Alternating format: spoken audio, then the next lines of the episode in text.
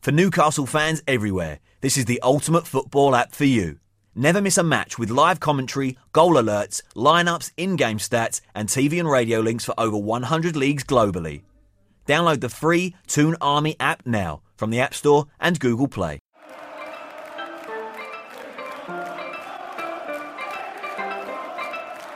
Hello.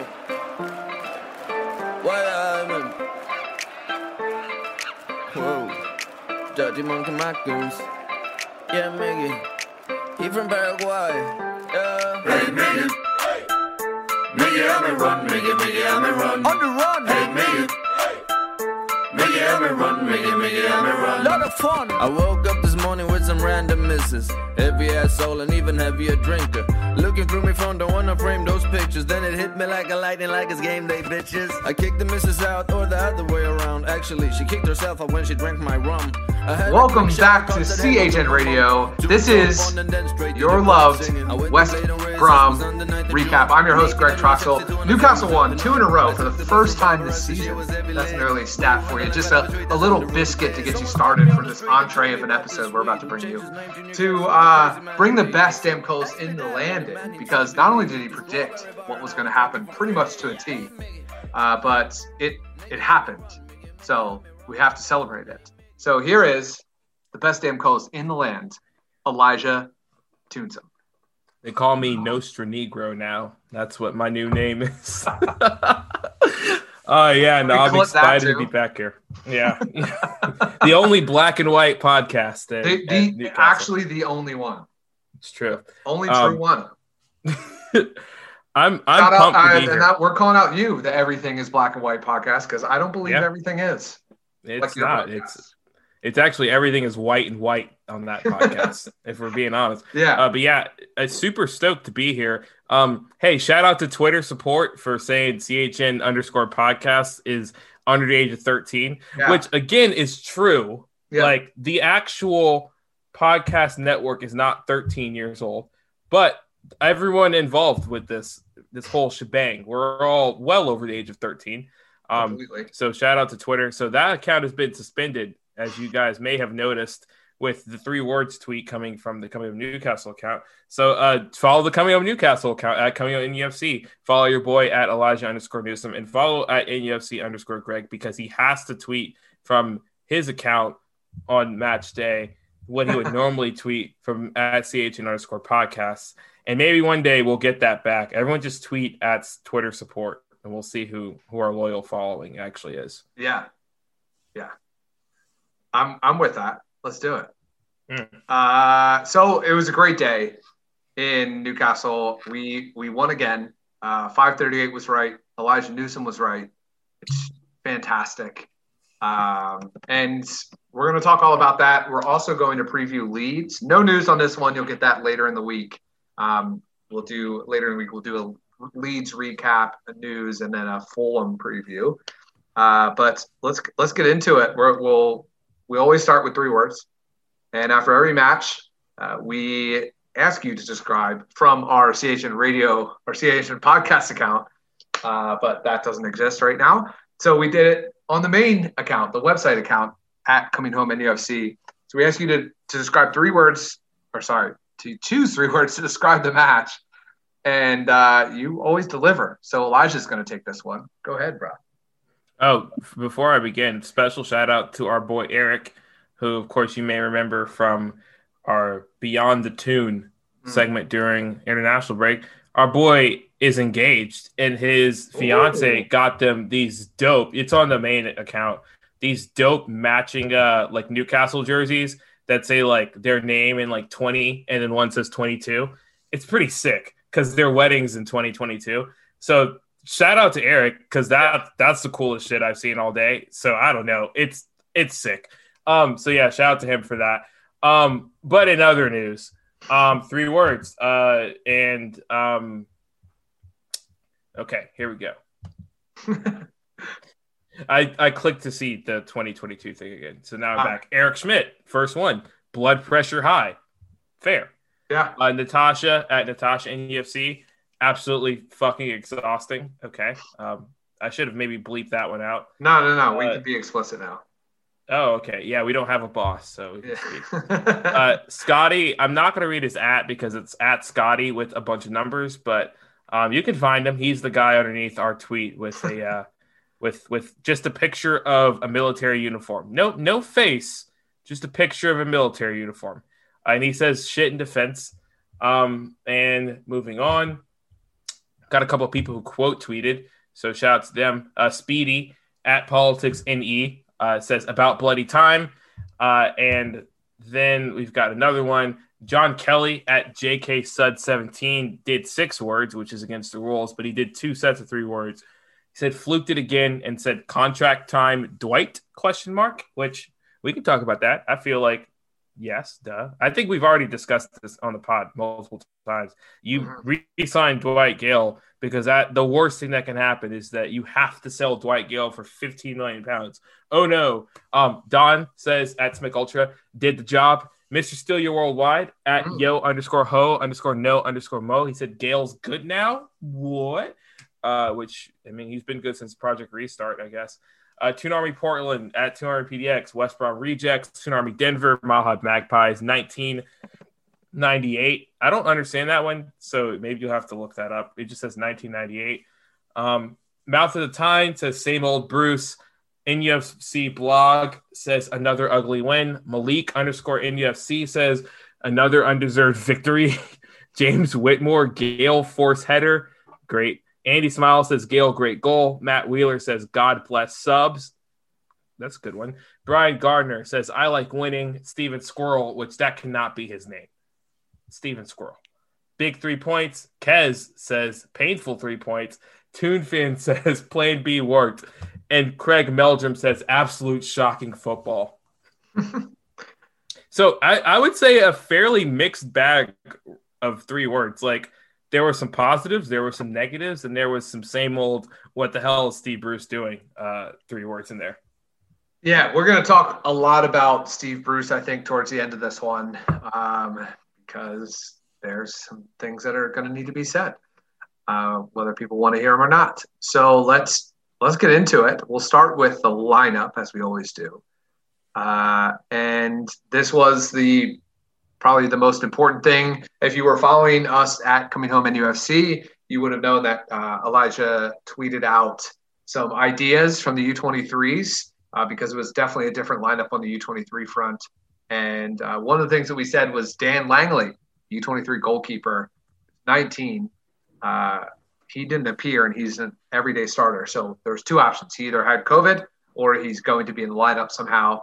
Sure enough, we know now Karl Darlow wasn't affected. He started. Dan Langley was the backup. So it seems like uh, Gillespie was affected, unfortunately. Uh, the rest of the starting lineup Emil Krafth, Isaac Hayden, Kieran Clark, Jamal Lascelles, uh, wow, Jamal Lascelles, uh, Jamal Lewis, uh, Jonjo Shelvey, and then Sean Longstaff, Matt Ritchie, Miguel Almiron, Joe Linton, and Callum Wilson on the bench. Dan Langley, Matty Longstaff, Andy Carroll, Dwight Gayle, Hendrick, Yedlin. What's up, Yedi? And then Jacob Murphy. Uh, Elijah, what were your initial thoughts seeing this? Yeah, I think the first thing was um, I was honestly like, F the haters, I was right. People were like coming for my throat, being like, no way, Dan Langley starts. We have Darlow and Gillespie and Dubravka. And I was like, first and foremost, I just said he'd be in the lineup. That that's not the starting lineup. Just like the, the amount of people that she's going to be on the team sheet. Like that's it. That's all I said. And it was it was correct.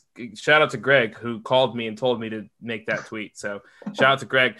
Um, I never once hinted at him starting, and also like Martin Dubravka is not. He's he's. I don't think he's fit. Like I If he haven't was, seen him in be in the lineup. He absolutely would be in the lineup if he's fit. Yeah, like I, No questions I don't asked. think he's he's not. I don't think he's fit. So that's a whole other thing. Um.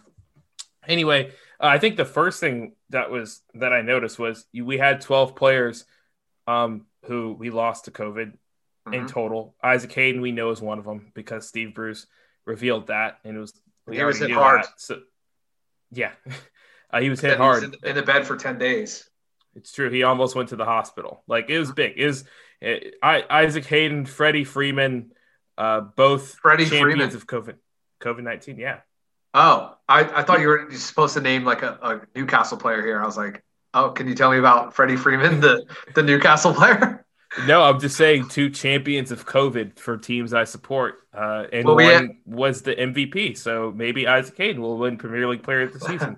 Well, he definitely that's got man of the match.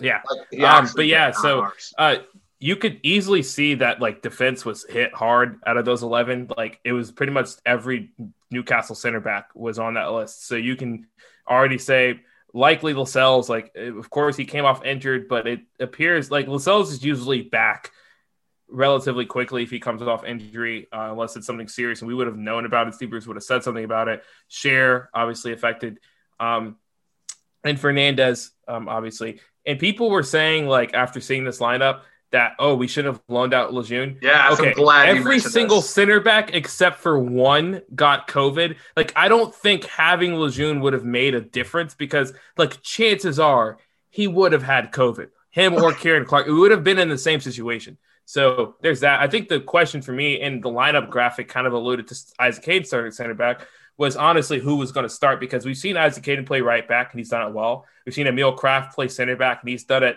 competently enough, especially against lower sort of opposition. Yeah. So it kind of was like a toss up to me who was going to play center back, but uh, Isaac Hayden did. Everything else outside of that was was very normal for the lineup. Uh, ASM not in the lineup again, not really super surprising, but having uh, Almiron in there, that's ob- obviously a plus. Joelinton and Callum Wilson together, that's obviously a plus.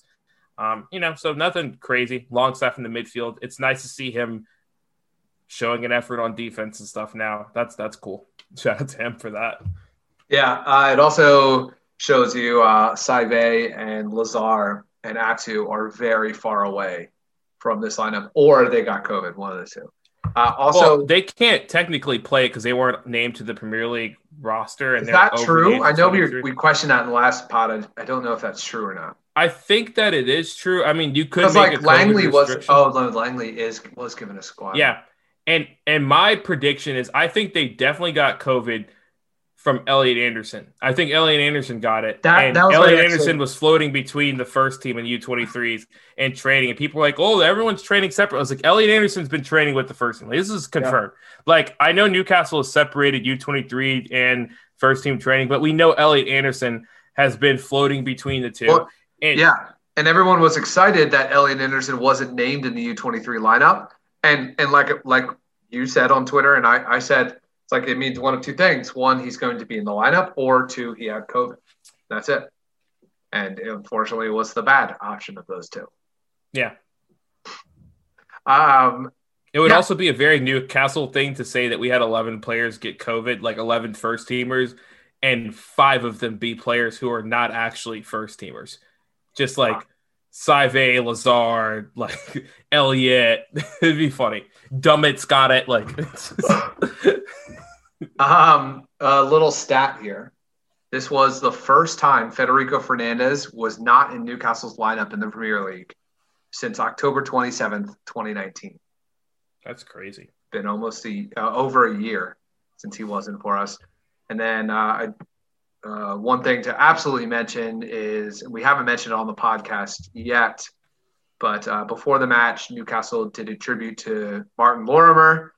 Um, and if you may, if you're not on Twitter, if you're on Newcastle Twitter, you probably saw this. It's a really sad story, but uh, Martin Lorimer is a, a Newcastle supporter uh, and he uh, passed away suddenly. And the Newcastle account uh, has was very proactive in trying to get a hold of Martin when he was missing, uh, and even our captain Lascelles tried to reach out and DM'd him personally. The club DM'd him, uh, and they tweeted a win today for Martin and anybody else out there that is struggling for, with their mental health.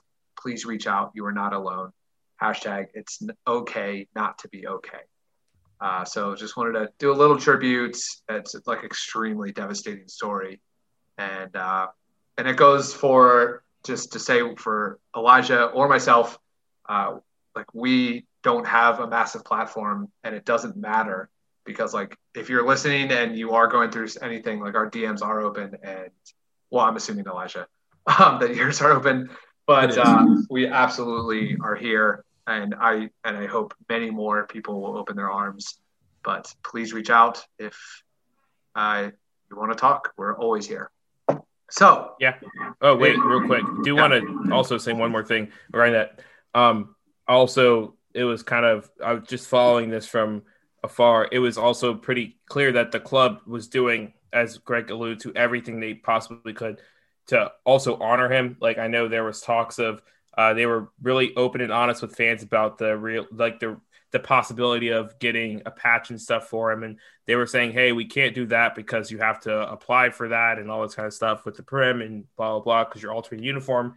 Uh, but they did show his his his picture um, on the the big screen during the match. So just like going above and beyond and like not like I don't know, not to like take away from this moment, but I also want to just point out the fact that it does seem like Newcastle as a whole I'm not going to correlate this to the takeover, but in the past year has done a much better job of engaging with fans um, than they ever have before. I mean, like in terms of just purely just like things that we don't usually get, we're getting a lot more player focused content.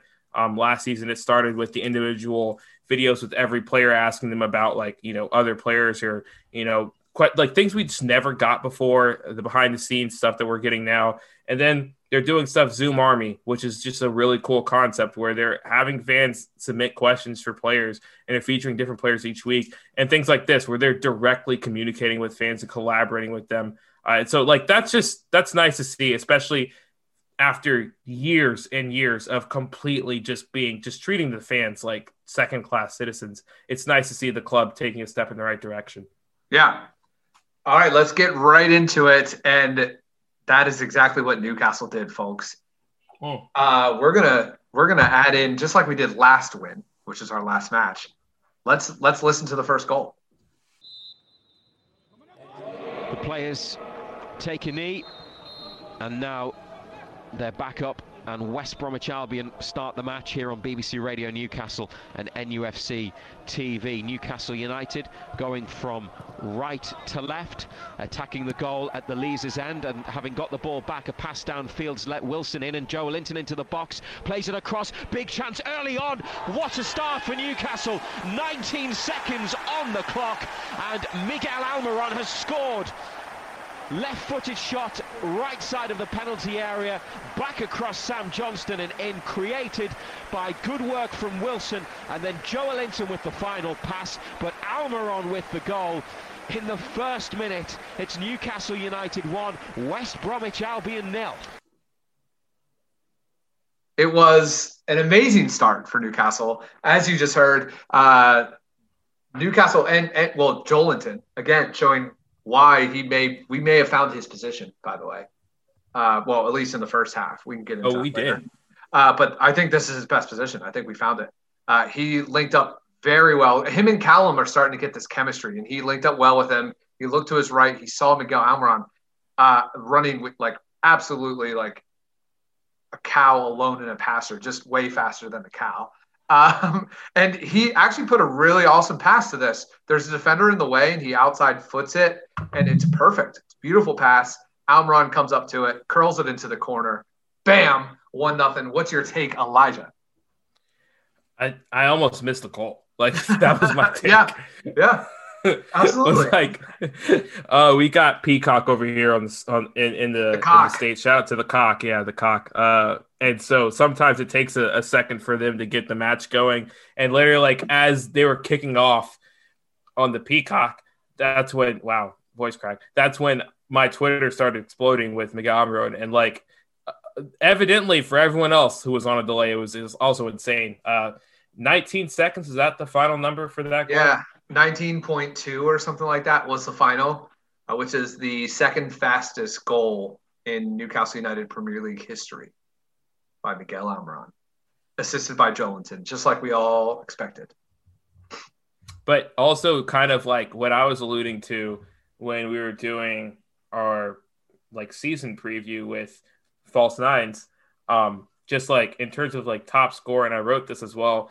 I specifically mentioned that hopefully just the threat of a Callum Wilson being up top and potentially Joelinton having a better season will just create more. And I also I think it's the Callum Wilson and Allan Max, but this kind of applies. Like defenders were totally clued in on Callum Wilson there, and just like that was the only thing that they were worried about. And again, West Brom defense is not great, but Callum Wilson is is definitely someone who it's now getting to a point where Callum is now opening up opportunities for other players, which mm-hmm. is also great. Which means like we may not see Callum Wilson score seven goals in 14 matches or whatever the hell his number is. I don't even think we've played that many matches, but we will definitely see like Newcastle. We'll see more Allan Saint-Maximin goals. We'll see more Joelinton goals. We'll see more Miguel Almiron goals. And maybe Callum Wilson finishes with only like 10 or 11 goals when he was pacing for 25 goal season. But we're going to see like Almiron, Allan Saint-Maximin get closer to that 10 goal mark than we probably ever seen a Newcastle secondary kind of attacker ever get. Yeah, because there's yeah. just so there's like there's like Callum Wilson's such a threat that like guys are just wide open. It's it's actually insane. Like Joel yeah. Linton's goal was kind of like that too, where it's like there was so much focus on Callum Wilson. All you had to do was flick it on for Joelinton. He's one v one. Yeah, exactly. Uh, could uh, Callum could totally have a Rondon type year with like potentially ten plus goals and assists. Uh, yeah. Both. Uh, so yeah, that would be cool.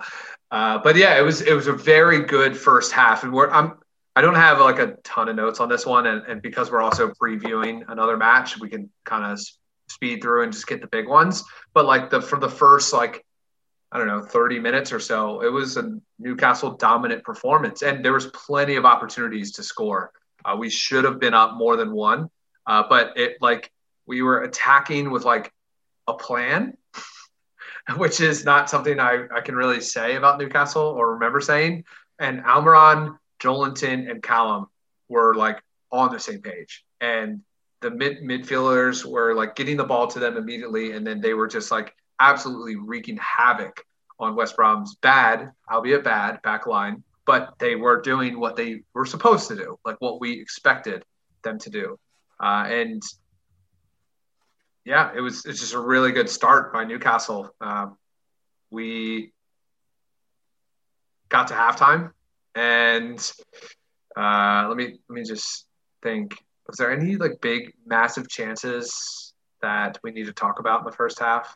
I should. I can't I remember if that Joelinton chance happened in the first half or not, where he cut back in front of the keeper, like he beat a defender. Oh yeah, yeah he, he cut it back, and he he could have laid it off for like two players, but also like he took the shot, and it's just like again, it's a weird you damned if you do, if you damned if you don't kind of situation because Joelinton's been slagged for not being greedy enough in front of goal. Like, you know, I believe the cup match earlier this season where like he thought that someone had scored and he just like didn't touch the ball. Either he thought it was offside, whatever, but mm-hmm. like or he'll pass instead of shoot in certain situations. But then in this situation, he decides to shoot, and everyone's like, "Damn, you should have passed it." So it's like I don't know. Damn if you do, damn if you don't. But I don't know. I wouldn't get too bogged down on it. And it ultimately, like, eh, people were mad in the moment, but because Newcastle won, it's not a big deal. I can't remember if that happened in the first half.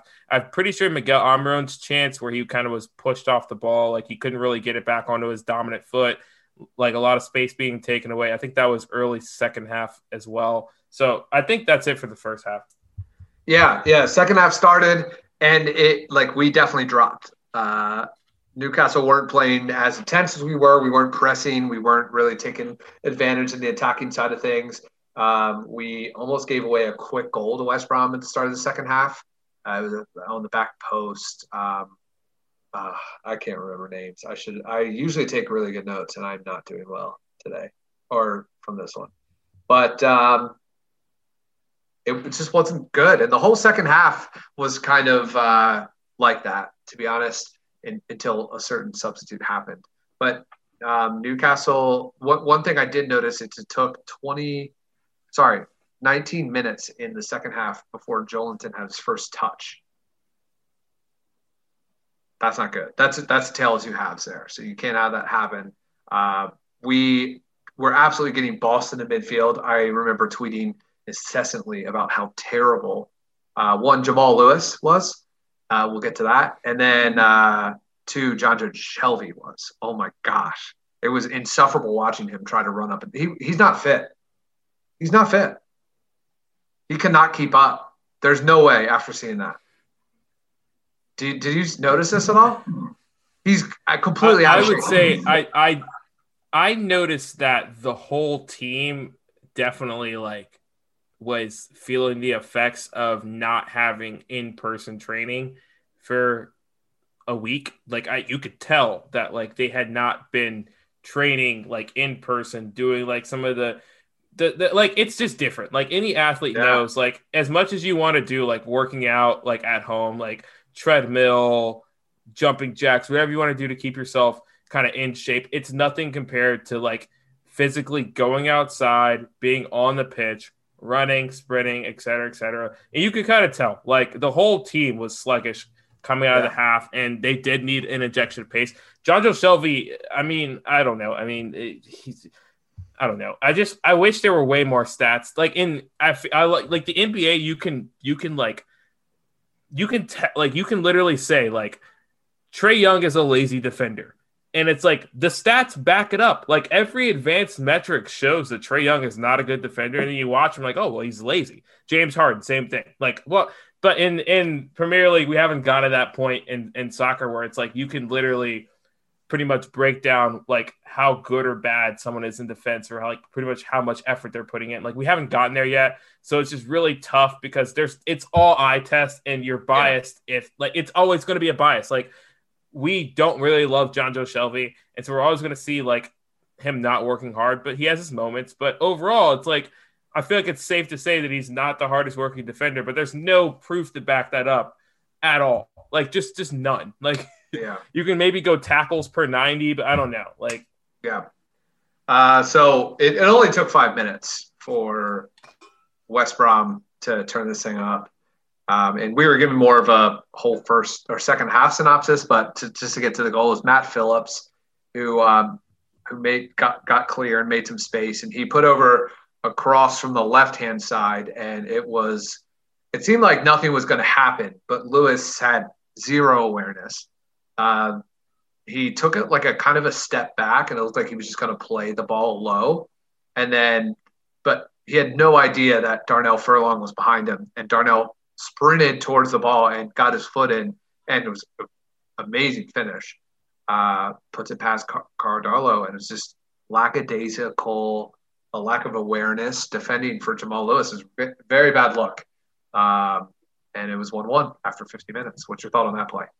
Yeah, it was completely flat footed. Uh, if you want to go back and listen to what I said in the previous podcast, uh, it's like around a 36 minute mark. I talk about my prediction for this match, and I literally say Newcastle are going to give up a goal to an individual defensive mistake. Like I it, verbatim, I say we we're going to win two one, and that goal we give up is due to an individual defensive mistake. And Jamal Lewis was like, I don't know what the hell he was doing. He was flat footed, like definitely. It was very similar to like when we were like, why is Miguel Almiron dribbling like the ball in his own hat? Like just clear the ball. It was the same kind of moment. We're like, dude step up and just clear the ball. Like you're a left, you're a fullback. The cross is coming in the box. It's your area.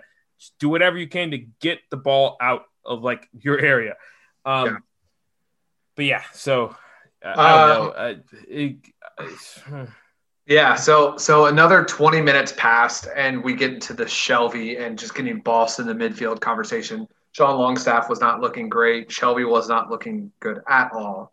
And uh, Bruce started making a sub, and the first sub he made, it worked. Uh, he subbed on Dwight Gayle for Jamal Lewis, and instantly you could see there was there was something different in the team. Uh, I know a lot of people are, are pointing to Joelinton had a bad second half. I'm not going to sugarcoat it, but uh, they're pointing to the time where Gayle just like beat him on a header. like Joelinton could have easily gotten there and put in the effort, but Gayle just like ran right around him and got to the ball or tried to get to the ball. Um, and at that, it was at that point where I was like, okay, get like we need to get Gayle the ball. He's like, tr- he's going for it. He's going to prove it. So uh, that eventually happened, but we needed another love, another brilliant sub from Steve Bruce in the 80th minute, and that was taking off Emil Krafth for Jacob Murphy. And it only took two minutes from there because our man Jacob, proving again that he should have a place in this team. Uh, he really controlled the ball and he put literally a perfect cross. And before that, during this match, I said, if your life depended on one Newcastle player to make a halfway decent cross, and and if and if they succeed, you live, and if they don't, you die. What Newcastle player would you pick, and what are your last words? That was my tweet. Uh, Jacob Murphy proved me wrong because this was a perfect cross. Uh, it was it, it it like went right in between two defenders and Dwight Gayle just perfect run right to it and it fire header like a lot of pace on it. There nobody's nobody's like not many goalies are saving that ball. Uh, it's top corner. It went off the bar, two to one Newcastle. That ended up being it. That was in the 82nd minute. Dwight Gayle is pretty good right now. Shelvey's got Ritchie wide left and Murphy who gets it on the right. Bends across in, great ball! Oh, what a goal! What a goal from Newcastle! It's Dwight Gayle with the header from a fantastic ball in by Jacob Murphy, and they have retaken the lead with eight minutes to go. A really, really terrific goal from Newcastle. Murphy on the right, whipping it in. Gayle with the header, against the bar, maybe against a bit of the post as well. Newcastle United 2, West Bromwich Albion 1. Oh, what a ball. It was an unbelievable ball. And he's got a run on Ivanovic. Who else? Great ball. I mean, there's so much pace and bend on it. Just needs to get something on it and it flies in. Johnstone's got no chance. As I say, just gets a march on Ivanovic again. Um, in his last few games, we'll get into that stats. Do you have any thoughts on this play? I honestly have just quick thoughts on the substitutions as a whole. I was one shocked. Steve Bruce made the substitution fairly early, the first one for Steve Bruce standards. Yeah, it was it was pretty early, and it it was the first substitution that was unpredictable but made sense.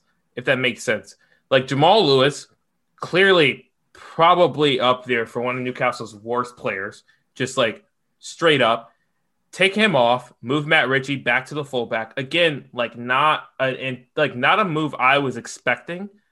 Uh, but it's not like you can sub Jamal Lewis off for another attacking fullback. It's like he's one of our most pro- progressive fullbacks. So it's like, yeah, what else are you gonna do? Yeah, that makes sense. And then you're like, wait, that actually does make sense. And then it's like, yeah, Joelinton, move him to left mid. Like he can he can play there. Like it's not a big deal. Dwight Gayle up top. Like I thought I was like, wait, this this substitution makes sense. Like what what Steve Bruce like you've you've shocked me here.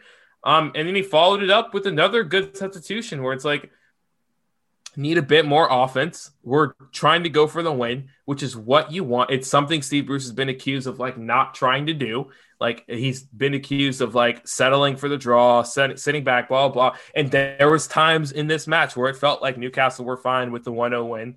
Mm-hmm. Um, but then he comes when he brings on like an offensive talent and a guy who like is not a right back, but you just put him at right back because like you know he can play it there and you know he's going to bomb forward and swing in some crosses to not one, not two, but three aerial threats. So it was like, okay, Steve, this is like this was a good slew of substitutions and it resulted in a goal. And it's like we don't give Steve Bruce a lot of credit on this podcast. And like we have a lot of reason to do that because like we've seen a lot we've seen the worst of Steve Bruce, but this was quite possibly one of the best things Steve Bruce has done since coming to Newcastle in terms of like how he managed the end of this game. Yeah, yeah, absolutely. Uh, and you know that's how this all ended. Uh, there was no after the this goal from Dwight. There was no uh, real effort from West Brom to win this. Uh, was even six minutes of, of injury time.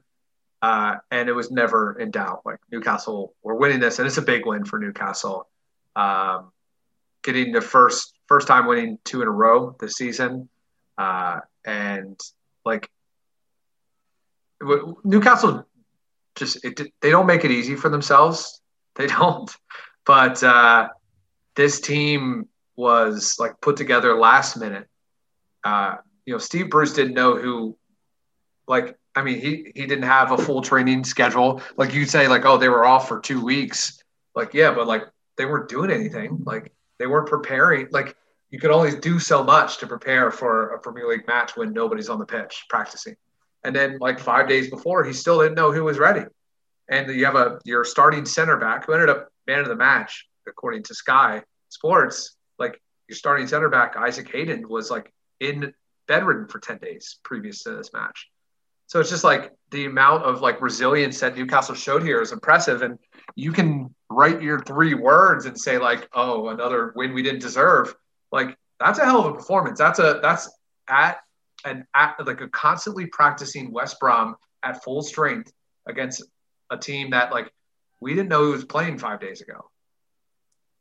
Like like they did yeah. not know. Like Newcastle themselves did not know who was playing five days ago. It's like we were a depleted side, and Steve Bruce tinkered with things that worked, and he got the win. And like you can hate him all you want, but like he deserves some credit here. Um, it would yeah, like there's bad adjustments made after halftime. You can get on him about that, but like at the end of the day, like you have to be kind of on the side, like hey, like you know, people always say like you know you give credit where credit's due. Credit is due in this situation, and Newcastle yeah. got their second straight win in adverse circumstances, regardless of how good or bad West Brom is. Uh, a, a, lot of teams don't get points out of this one, and like we found a way to get three.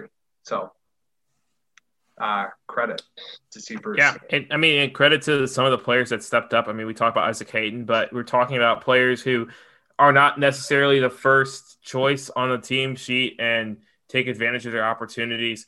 Um, we already talked about Jacob Murphy. Obviously, he he has done that every single time this season.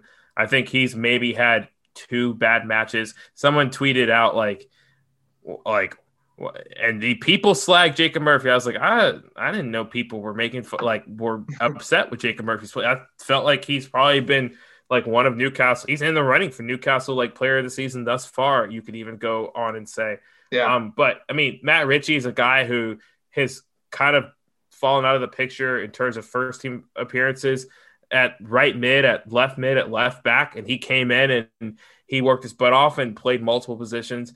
Um, we already know about Emil Krafth, and and of course he's not really like he, he's kind of in and out of the team, et cetera, et cetera. Ciaran Clark, people forget, like Ciaran Clark just started making appearances in the Newcastle first team three weeks ago. Like these are players who we have not called their number uh, for months, uh, and and they've they stepped up, and obviously, of course, Isaac Hayden, the big one, playing at center back as a central midfielder uh, for the second time in his career. Well, I guess even more than that, he's played as a center back in a back three before. It's insane. Um, but yeah, shout out to everyone. Uh, also, shout out to DeAndre Yedlin, who uh, was the final sub. Yeah. On for Miguel Almiron. And how did I miss that? Come on, Greg. another good sub, but Steve Bruce. It's like, yeah, we need this. We've got 10 minutes left. Let's bring on a defender. Like, you're like, what? Steve Bruce making good subs? That's crazy. Hey. Uh, one funny thing, Isaac Hayden's WhatsApp message to his friends. Uh, 11 days doing nothing, three days training, play, win. Easy enough, hey? So shout out to, to Isaac Hayden. He's the man. Uh, let's uh, let's take a break and then we'll get into stats, quotes, all those other things. We'll do that right after this. For Newcastle fans everywhere, this is the ultimate football app for you. Never miss a thing with the latest Newcastle news, gossip, and social stories as they break. Download the free Toon Army app now from the App Store and Google Play. All right, let's get to our favorite segment what Steve Bruce said. He said, um, I couldn't be more pleased with the problems we've had and the work they've done at home or parks or whatever. I couldn't speak highly enough of them. Their effort and endeavor was spot on. I didn't want to make excuses. He said it again. I didn't want to make excuses, but I was expecting it, especially from those who have had the virus. It was about watching them that had it. You are mindful of that, of course. Fair play to them, and thankfully they are okay, but I couldn't have wished for a better start. I can't give enough credit to the players and the staff who have worked tirelessly behind the scenes over the last couple of weeks, and certainly the medical department whose decision to shut us down was spot on. We had three players who played today who had the virus, but it is about the after effects and the way they recover. We still got two to three weeks who are, uh, we've still got, sorry, that was my fault. Uh, we've still got two or three who are poorly with it now. So I'm delighted for everyone concerned because it's been really challenging 10 days or so. We've just got to try to find that consistency because the Premier League is so demanding. We've got a good couple of wins and a huge month coming up, and we could do it with a fully fit squad. So let's just brush it down and not try to get too carried away, but I couldn't be more pleased. Um, so let let in some interesting stuff there because uh, he mentioned like two or three players still have it bad uh, and are isolating. So no word on who that may be, but like all the best and hope they recover. Uh, he said on Isaac Hayden, he said, I didn't think I would have him until last Monday. So for him to get out of bed and produce a performance like that was great to see. Isaac was in bed for 10 days, and inevitably the three I was checking were the three who had the virus. Uh, you could, you, you can be negative, but the fatigue is key, and the magnitude and the way it has ripped through everybody was frightening. I said to him on Wednesday that my old chief scout Stan Ternent watched him as a kid at Arsenal, and he said he's an outstanding center half, and it stayed with me. One of the reasons I took him to Hull was the insistence of Stan. I played him in the midfield. He was only a boy, but I remembered that this week, and to be honest, we didn't have that many options, although he was one of the poorly ones. Um, so yeah, that's just some Steve Bruce uh, facts. He had an old friend that's good center half. So it's like, oh yeah. the, the three uh, players that played that had that previously had the virus? Because I'm guessing one is obviously Isaac Hayden, and then I'm guessing maybe like maybe uh, Emil Krafth. I feel like did he make it? I don't think he was on the bench. No, they said one of the players got it on inter- international duty. Hmm. So it could have been Emil Krafth. But he played. He was on the. He was on the bench for Chelsea, but he wasn't on the bench for uh, Crystal Yeah. Palace. So, So, I think, him. or maybe Jamal. Uh, may, did, Lascelles could be. Yeah. I mean, yeah. There's. I'm, I'm not. I'm saying like Jamal. I'm thinking of international break. I, mean, I guess Emil Krafth makes it. Oh, Hendrick, but Hendrick didn't play this match. Hmm. I don't know. I'm, I'm- that's the third. Yeah. I'm pretty sure it was Hayden and Krafth, but I'm trying to figure out who the third player is. Yeah. Like maybe Miguel. Oh wait, it could. It, it's probably uh, um, Elliot Anderson. Well, no. Who? It's. He said there's three players oh, yeah, yeah, who yeah, played in this match, Yeah. like who who had it. yeah. So I'm just. That's what I'm trying to figure out. we had three out. players who who played today who had the virus. Yeah. Uh, yeah, I'm not sure. Could have been Karl Darlow. But you said internet. Uh. Mm, Yeah, if if it's Emil Krafth, then it could be Darlow. Yeah. I I, I think it's Emil Krafth and and Hayden. I don't think it's Darlow because like again, like that person would have had to like I don't know. yeah. They they would have they wouldn't have played. That's the thing. But uh, it's not important. Yeah. It's whatever. I'm sure the tell all book will come out in two years and we'll finally know who got it and who didn't. Yeah. Some stats. Uh, I have the top five quickest goals in Newcastle Premier League history. Fifth place is Alan Shearer against Charlton Athletic at 57 seconds. Fourth place is David Ginola at 56 seconds, home against Arsenal in 1996. Uh, third place is Dwight Gayle against Liverpool in July of 2020. Um, second place is Miguel Almiron, uh, which has happened, and first place is January of 2003, home to Manchester City, and it was Alan Shearer in 10 seconds, which blows the record out, doubles it. Uh, but fun fact: all, all of those five goals were scored at home. So cool. Uh, Miguel Almiron scored his first Premier League goal of the season. Uh, and his fifth Premier League goal in general. Um, he has double figures in all comps for goals for Newcastle.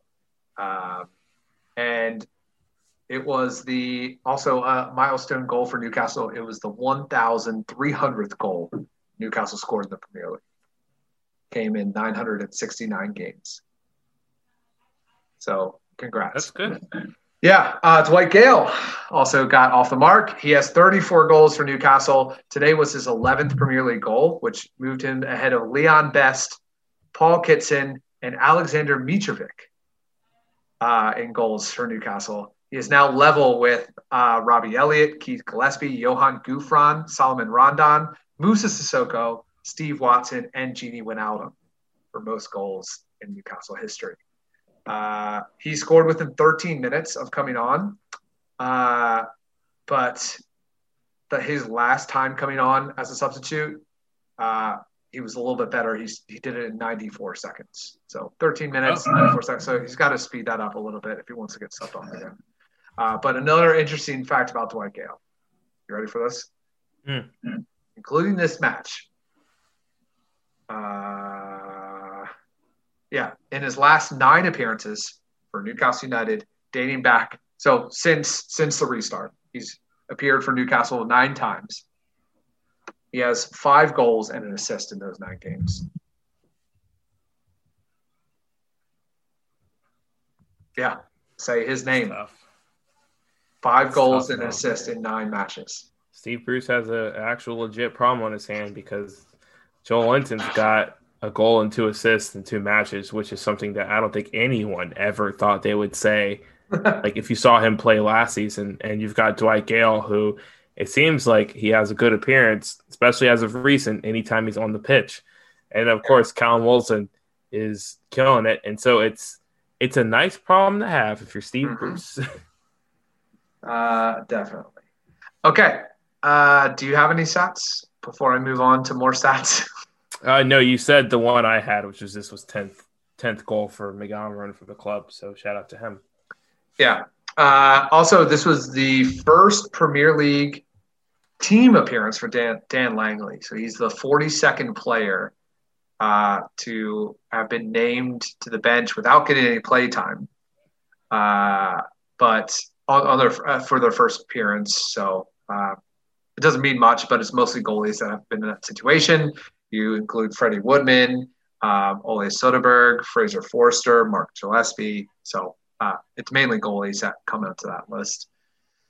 And for expected stats, Newcastle with 0.9 expected goals, 0.57 for West Brom. So it's really thinking more of a draw here, uh, with but Newcastle getting the advantage, obviously, like a pretty big advantage. Um, Elijah, who had the highest expected goals? Uh, With 0.53 over 0.90. Dwight Gayle. No. Is it Almiron? Yeah, that one is pretty expected. You should score that, right? Yeah, I was uh, the Dwight Gayle one was also it was a header, so like Yeah. that was the only thing that made. But I was thinking in my head, it's like it's either it's one of those. Two, I mean, they're goals, so Yeah, it's, yeah. it's usually going to be a goal. yep. Uh, Unless it's like you missed four times one v one in the keeper, and it's like, dude, you should have scored at least two of these. Like, yeah. Um, and then, I mean, it kind of gives it away, but who had the highest expected assists? oh, I mean, well, I mean, uh, Joelinton. Yes, yes, he did. Yeah. Uh, Newcastle had 43% of the chances. They had 12 shots, West Brom 13, but Newcastle seven on target to West Brom's three. Uh, PPDA, uh, not that great for Newcastle, 25.4 passes in our zone without a defensive action compared to 11.5. So West Brom was actually doing well, even though we uh, were controlling most of the, or the entire first half. Uh, they were at least not letting us absolutely control the match like we did against Palace at times. Uh, expected points, pretty even here. So 1.64 for Newcastle, 1.00 for West Brom. So they, they expected it should have been around a draw. So we we did well and did better than the expected number said. So congrats to us. And my last thing is 538. 538 project, projects how the season will end. They have West Brom finishing in last with 25 points, is what they're projecting. Yikes. Um, they have Newcastle finishing in 15th with 44 points. Uh, we have less than a 1% chance to win the Premier League, less than a 1% chance of Champions League, an 11% chance of getting relegated, and a 10, uh, sorry, a 5% chance still of finishing 10th place or better. So still not, they're still not loving us for the top 10 hype, even though we're right there. Uh, but we shall prove them wrong. Elijah, who's your best player?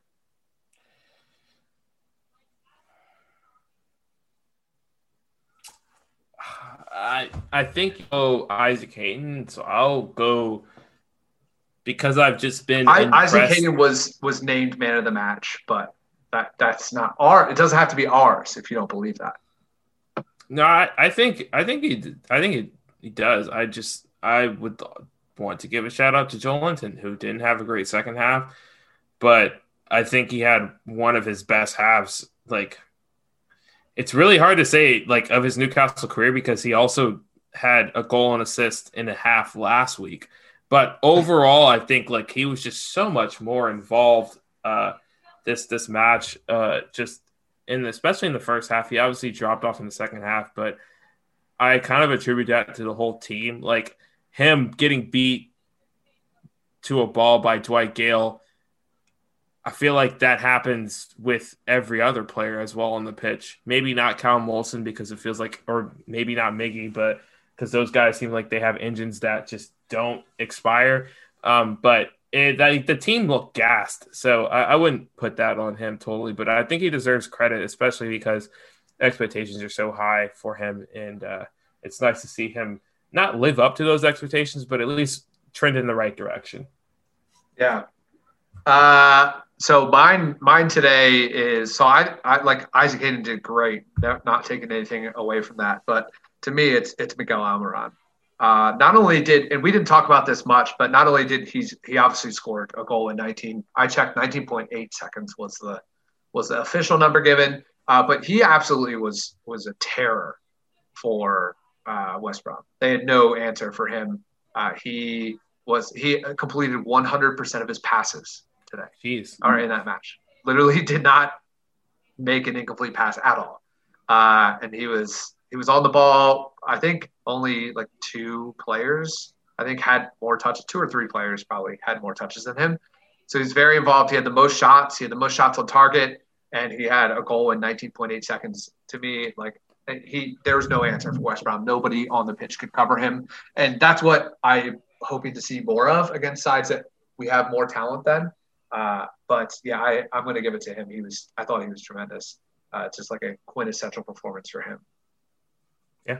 Uh, who scored? People that had a seven rating or higher. Uh, Isaac Hayden didn't make the list, but he had a 6.95. So, like, pretty much call that a seven.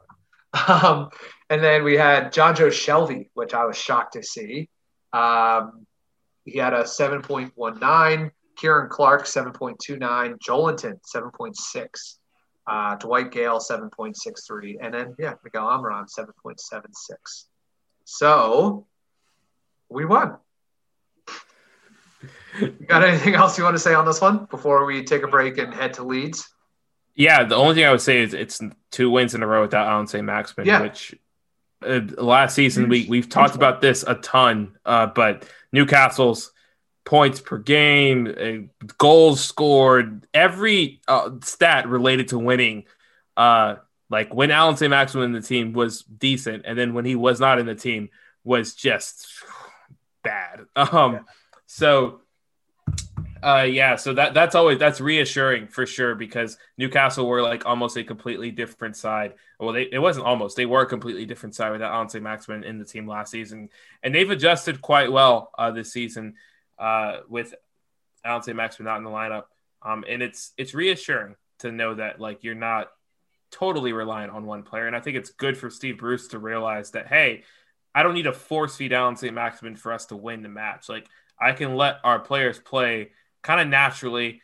Don't tell, don't force the issue, and the goals they will come. They will come. Yeah. Um. All right. Let's uh let's take a break and let's go to this Leeds preview. It's going to be a juicy one. Stay tuned. We will be right back. For Newcastle fans everywhere, this is the ultimate football app for you. For match highlights, interviews, and the best Newcastle videos and podcasts.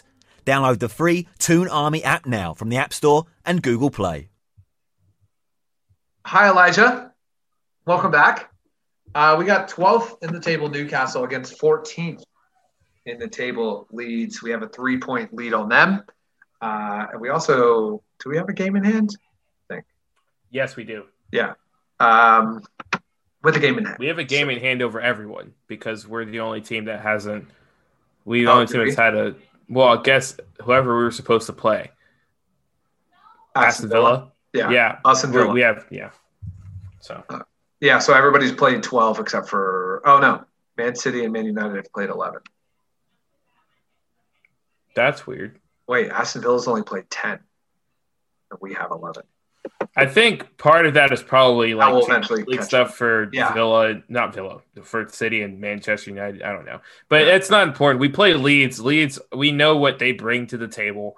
Um, they have Bielsa, uh, and I don't know if I'm saying that right. If you know Bielsa and his disciples, it's you know what you're getting: high Yeah. pressing, uh, free flowing football. Very like just a guy who prepares just so well for for teams. He has a clear plan on how to address certain teams, things like that. Like you can kind of go and talk ages and ages about him and what he does and his various disciples, your Tata Martinos, your Gabriel Heinzes of the world, et cetera, et cetera. He's a damn good manager, and it's the exact opposite of what Newcastle is playing. So it'll be interesting to see how this this works out because there's a large camp of the fan base that would want that wants to play like Leeds. Go for it every match. Regard like if you if you lose through one to Chelsea, that's better than losing one nothing to Chelsea. Um, but as it stands, Newcastle uh, are in a better position than Leeds with a game in hand, having played similar competition, having beat a couple teams in the top six. So it's it's really interesting uh, to see how this turns out. It's it's it's the it's the the Newcastle fan base bowl, if you want to call it something. I don't know. Yeah, you know, I want to address that right now before we get into injuries. Is like, it's it's so funny to see like, and I don't want to call anybody out, but like, yeah, obviously, like, who does not want to play free flowing attacking football? Uh, but like, I tell you what, two years ago, uh, with Rafa Benitez as manager, I don't think anybody would be having that argument. So like, it's like, you know, like people are like, oh, like Steve Bruce doesn't attack enough. Like, uh, like we weren't attacking previously too, but we were all loving life, weren't we? Uh, yeah, it's, it's just like, it's hilarious. Like, Dude, I, I'll- I guarantee I'll- I'll you, if we were, if we were at 14 points right now versus 17, and like still like threat like a, lot, a little bit more threatened in relegation, like people are like, oh, we need to defend better. Like, guarantee it, guarantee that we, the conversation will be around that how our defense sucks and uh, we need to defend way better. So it's, I don't think uh, this is a situation where it's like we can't, like, we just can never have it have enough. Uh, Yeah. but Oh, I, I'll, go I'll ahead, say one thing on this uh, because uh, Luke Edwards published a piece, uh, which of course brings its own thing, but he Yeah. specifically talked about Steve Bruce and cup runs, and he's made two seasons in a row where he's made the quarterfinals. And people are like it's not that serious, and so I had mentioned something like when Benitez made a cu- cup quarterfinal, people were excited, and they're like, and this guy basically said, "Yeah, but." people don't like attribute Rafa Benitez's success at Newcastle to reaching a cup quarterfinal. I'm like, yeah, um, they attribute his success at Newcastle for let me think about it, not getting relegated, finishing mid-table, and having a couple upsets over top six teams. And it's like these are all things Steve Bruce has done. So at a certain point, it's like you have to give him credit because like there was a level, especially last season, where it was like, like this, like this feels like the luck's gonna run out, blah blah. blah. But like, there's also a certain point where it's like, I can't even criticize Steve Bruce too harshly because you know, obviously, as someone who is like tactically driven, I would want something different, but I have to respect those coaches in every sport that like you know tactics are not what you're getting with that coach. You're getting a motivator, you're getting a guy that's going to make it a good environment for the players, et cetera, et cetera. And there's plenty of times where that is the more successful play. And right now Newcastle it's working. So I can't say that much because like there's really not that much to complain about. Um, and if I'm looking at where Newcastle was right now versus like where Newcastle was two years ago, it's the it's the same it's the same thing. Like I I I love Rafa Benitez. I think he's a better manager than Steve Bruce. I don't think anyone's arguing that. But if you look at his body work at Newcastle, look at his at Steve Bruce's body work at Newcastle, they're freaking identical. the big thing though is obviously Steve Bruce has had the benefit of a Callum Wilson and Allan Saint-Maximin and Miguel Almiron. And I agree that makes a huge difference. But like push comes to shove, the bodies of work are largely similar. Yeah. Well, and one of the big reasons is there's no similarities between Bruce and Rafa, in my opinion. The big similarity or the big difference is uh, Steve Bruce got $100 million invested into the squad. That's true. Uh, and whereas if you give 100 million to Rafa, I, I bet we have better results. But the but the fact of the matter is, like, you can't. Every loss is Bruce's fault, and every win is the players. So like, you can't can't have it both ways. It's it's both every time, and there needs to be more accountability on all that. Like Bruce, like this is better than all of us thought Bruce is going to do, and that's okay. it's okay Yeah. that that's happening. um, so people like I'm not trying to be Luke Edwards, but like yeah, he has a point. Like he's we're in the quarterfinals of Cup final. We're three points from a Europa League spot. We're what six points from what are we? Uh, 17 Champions League. Yeah, we're six points from Southampton in the Champions League, and we're eight points from first. With the game in hand. Yeah, mind yeah, you, and, and that the Champions. League spot. Yeah, Like it's one of those So things. like- Newcastle win like, have to tomorrow, and they're credit. they're like they're what are they? They win tomorrow, and they're three points away from Champions League. yeah. It's ridiculous. Im- imagine Um, if like we just like shit housed our way to Europa League, like, and everyone's gonna be pissed at Bruce for every. Oh, we didn't deserve that win. Oh, okay. like here we are in the Europa League. Like, It's like, you're looking at it. We're we're in March. Fans are back in the stadium, and they're fucking cheering on a team that's in eighth right now, Yeah. and it's like and they're pushing for Europa League. I wish we Like- played more attacking football. Like what? And Yeah, like it's kind of War. Flags is still going to be like, we're not coming to the stadium. Like we're going to be in Europe next year with Steve Bruce, and we won't have any displays because War Flags is like, I'm not, we're not returning unless Steve Bruce is fired. Um, again, I don't think that'll happen. They'll probably Well, that that's that's a Mike Ashley protest, not a Bruce. Yeah. Um, but uh, but anyway, um, I would uh, the last thing I would I would say just read this whole situation. It's really a question for you, Greg. Um, right now, would you rather have Steve Bruce or Mikel Arteta?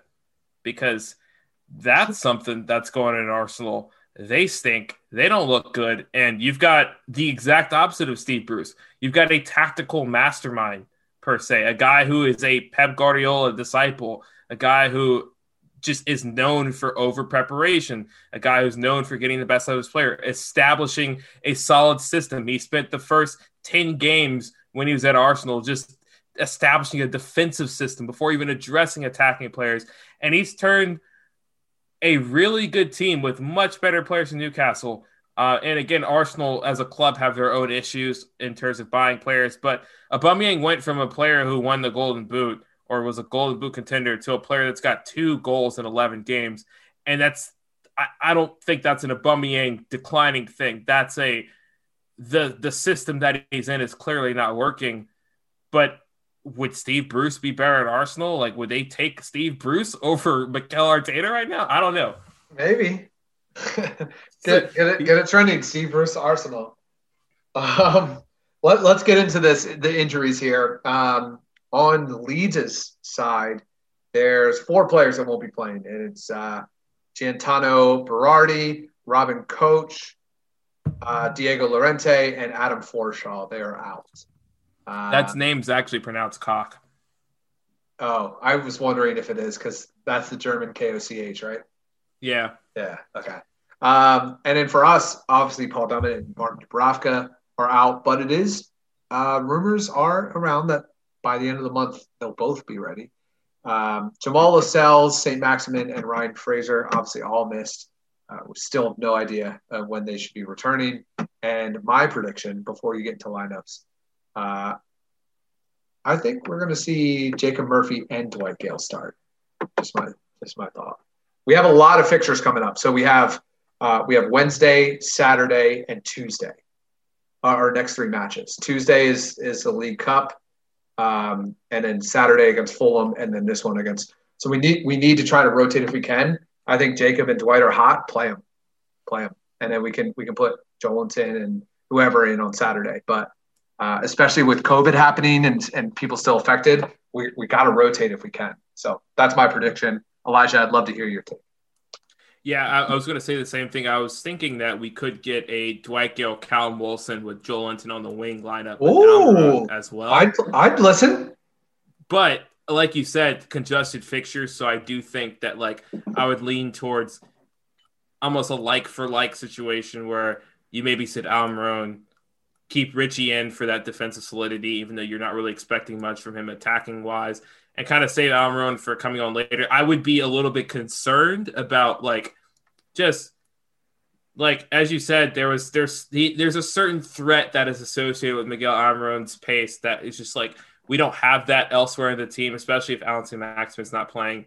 Um, but the, the hope is that Jacob Murphy is able to, you know, be confident against a team that he's played against before in the championship, a team that he's known well, all that kind of stuff. So I would I start him. Dwight Gayle, same thing, played against Leeds in the championship as well. So um, sure, why not? Um, and this will be an interesting match for sure.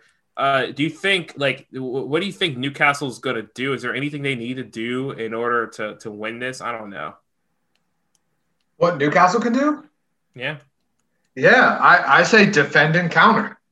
Like if, if they want to play, if Leeds wants to play this free flowing attacking uh, high press, uh, we're I, I think that we like as long as if Miguel's playing uh, with the connection between like well if they if you play Miguel uh, Dwight and Callum, that that we would crush them on a counter.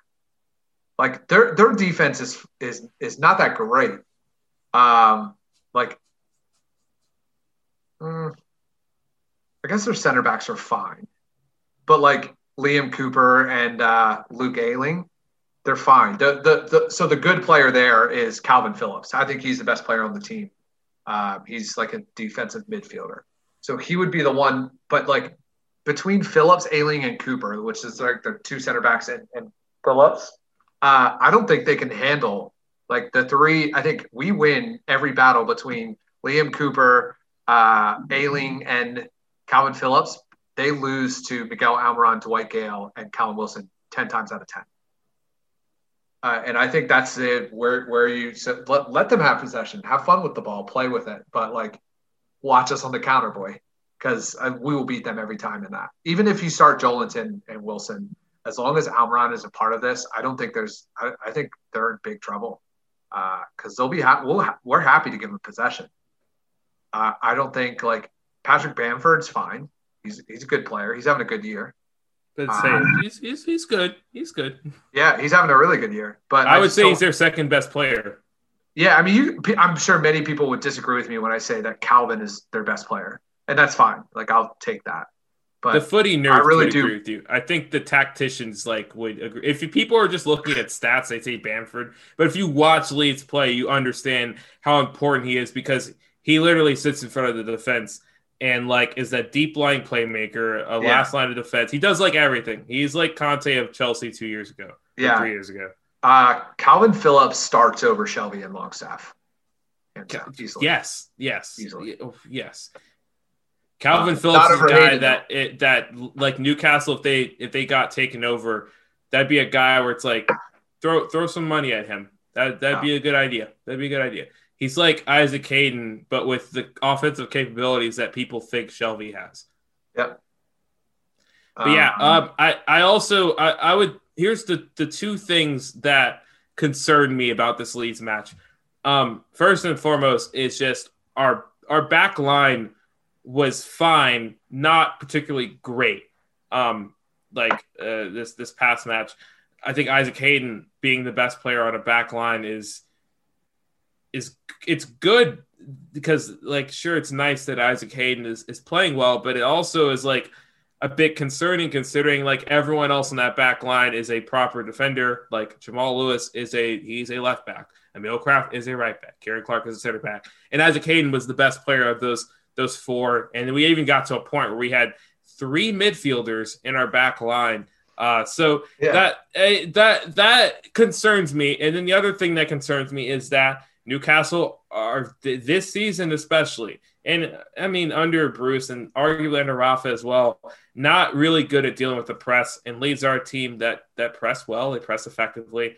Um, so I could see it being like Southampton, where maybe if you look at the whole game and the whole match, like maybe Newcastle don't deserve to lose that match 2 0 straight up, but it's two mistakes from pressing that led to the two goals. And I could definitely That's see that point. happening uh, with Leeds. And I I wouldn't I would I would say I have more and it's not even a hot, this is definitely not a hot take, but more faith that we beat Fulham than we beat Leeds. But I wouldn't be shocked if Newcastle grind out a 1 0 lead against Leeds. Like if they let Leeds have the ball and just like try to hit them on the counter, long ball, blah, blah, blah. Like I could see Newcastle scoring a, in the 85th minute. Like that, similar to the Crystal Palace match. Like ju- I could just see that happening. Like I'm not surprised at all um, Yeah. at, at that. Any players, and we kind of talked about players to watch out for for them. I mean, Calvin and Patrick Bamford. I, oh, Jack Harrison's another one. Shout out NYCFC, uh, MLS product right there, killing it over in Leeds. Uh, so shout out him. That's that's Uh, right. That's right. We should have mentioned that. And he Yeah. yeah, he had their first Premier League goal Yeah, Liverpool. Um, Raphinha has also been playing fairly well the past. but. Jack's not playing well. anymore, is he? He's not like a starter for them. Uh, He started against uh, West Ham, so Oh, okay. he might start today. Yeah. Uh, what else was I going to say? Oh, the other thing to mention uh, before we get to predictions, one last thing is Leeds is not good at home. Um, they have, let's see, um, yeah, they have they've they haven't won at home in their last five matches at home, and Newcastle have lost only once on the road this season. So Newcastle has good away form. Leeds does not have good home form. So very interesting here. Elijah, you got a prediction? Oh, uh, one more. Uh, 538 first.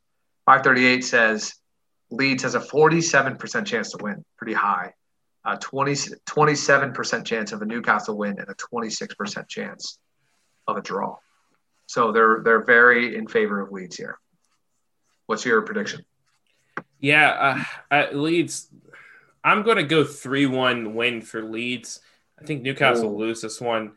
Uh, I just I, I worry when Newcastle come up against a team that presses well, and um, I think the thing with Bielsa is that like he's he's such a brilliant mind, and maybe I'm just like obsessed with him because I've seen his disciples in action via Atlanta United, and I fingers crossed get to see another Bielsa disciple at Atlanta United. Watch out, Greg, because Atlanta United back. Um, but anyway, Champions just- League, congrats. yeah. By the way, just quick MLS note. Falling MLS up. just Talk They- about they- up. MLS just decided to choose chaos, like just at the weird. Just like, oh my gosh, it like oh geez, it, it was that was something. Uh, and if you're Yeah. not an MLS fan, like don't worry about it. But I know there's a lot of salty MLS fans listening to this podcast, and hey, I get it. I, I was shocked at everything as well. Um, but I, don't know. I don't. I don't care. MLS and Concacaf is not. It's not anything to really be upset about because it's not like it makes a difference. Mexico team wins every single time. Anyway, uh, so I. I just, I just, yeah, just I don't know. I, I think the press is going to be something Newcastle struggle with, and I, I worry about the back line. Uh, they weren't great against a really bad West Brom team who was missing their best attacking player. So uh, you, you, there's reason to worry. There's reason Yeah. to worry for sure. I, I think that um, yeah, Leeds has enough talent to get a point uh, in this one. I I think that's what will happen. I don't think I, I really do believe that uh, Newcastle are better than Leeds, and I think even with a depleted and maybe even rotated squad, I think Newcastle has enough also to get a point. I'm going to go one-one. Uh, yeah, that just sounds right to me. Good old one-one. Uh, a Callum Wilson goal. Yeah, And come from yeah, behind, 85th minute, Callum Wilson goal. that's when he loves it. point. That's when he loves it. and people will complain that this draw was boring to watch. yeah, an undeserved Steve Bruce draw.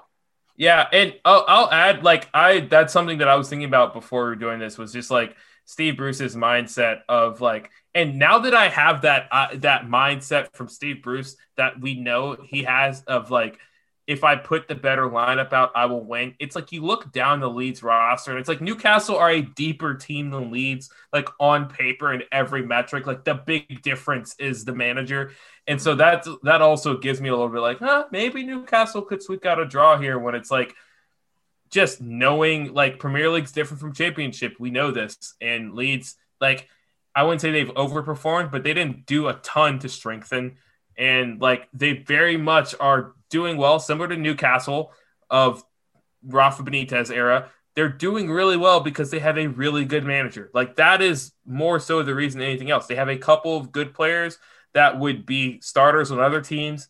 Uh, like Bamford would probably start on a lot of lower, like you know, tenth and below teams right now. Uh, and F- Phillips, as we've mentioned, again, great midfielder, great prospect, et cetera, et cetera. But outside of that, it's not super impressive. Yeah, maybe yeah. Raphinha, he's he's solid, but nothing crazy. So yeah, I, I could see a draw. That's not out of the question. Yeah. All right, you got anything else? No. All right, it. we're we're going to join you again on later this week, uh, either Thursday or Friday, um, with a recap of this match, uh, some news, and a preview for Fulham. Uh, you're going to hear from us a lot because right after the Fulham match on Saturday, we have a match against Brentford on Tuesday. So, and then a match that weekend. So we we are in the congested part of the fixtures. We'll get uh, you updates as fast as we can.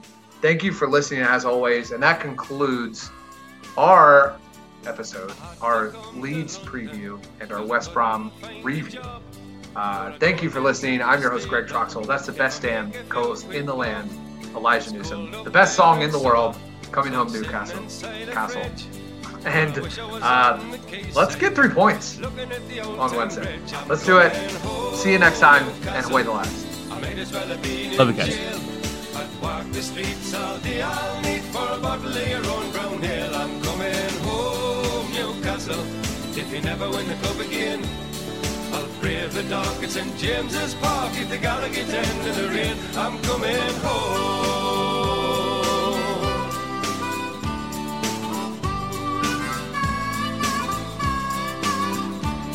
And I'm proud to be a Geordie and to live in Geordie land. Some people think we're bawdy and we're hard to understand. And they say it's just self-pity and we're not so very tough. Cause the people in the big fat city haven't had it tough as rough. I'm coming home, Newcastle. You can keep your London wine. I'd walk the streets all day. I'll meet for a bottle of the River Tyne. I'm coming home, Newcastle. I wish I'd never been away. I'd kiss the ground for the welcome sound and me mother saying, Henny, how I'm coming home.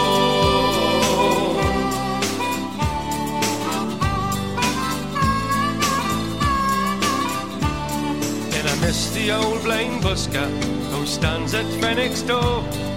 He plays a mean accordion, you've all seen him there before. And I love the Geordie heroes, there's so many famous names.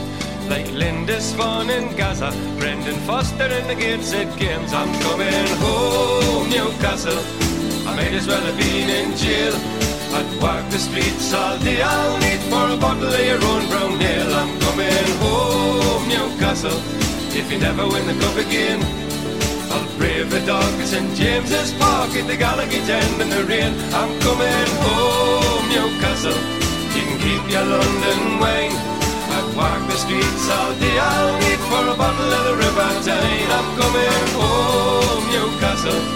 I wish I'd never been away. I'd kiss the ground for the welcome sound and me mother saying, Henny, how we I'm coming home, Newcastle. I might as well have been in jail. I'd walk the streets all day. I'll need for a bottle of your own brown ale. I'm coming home, Newcastle. If you never win the cup again, I'll brave the dark St James's Park at the Gallowgate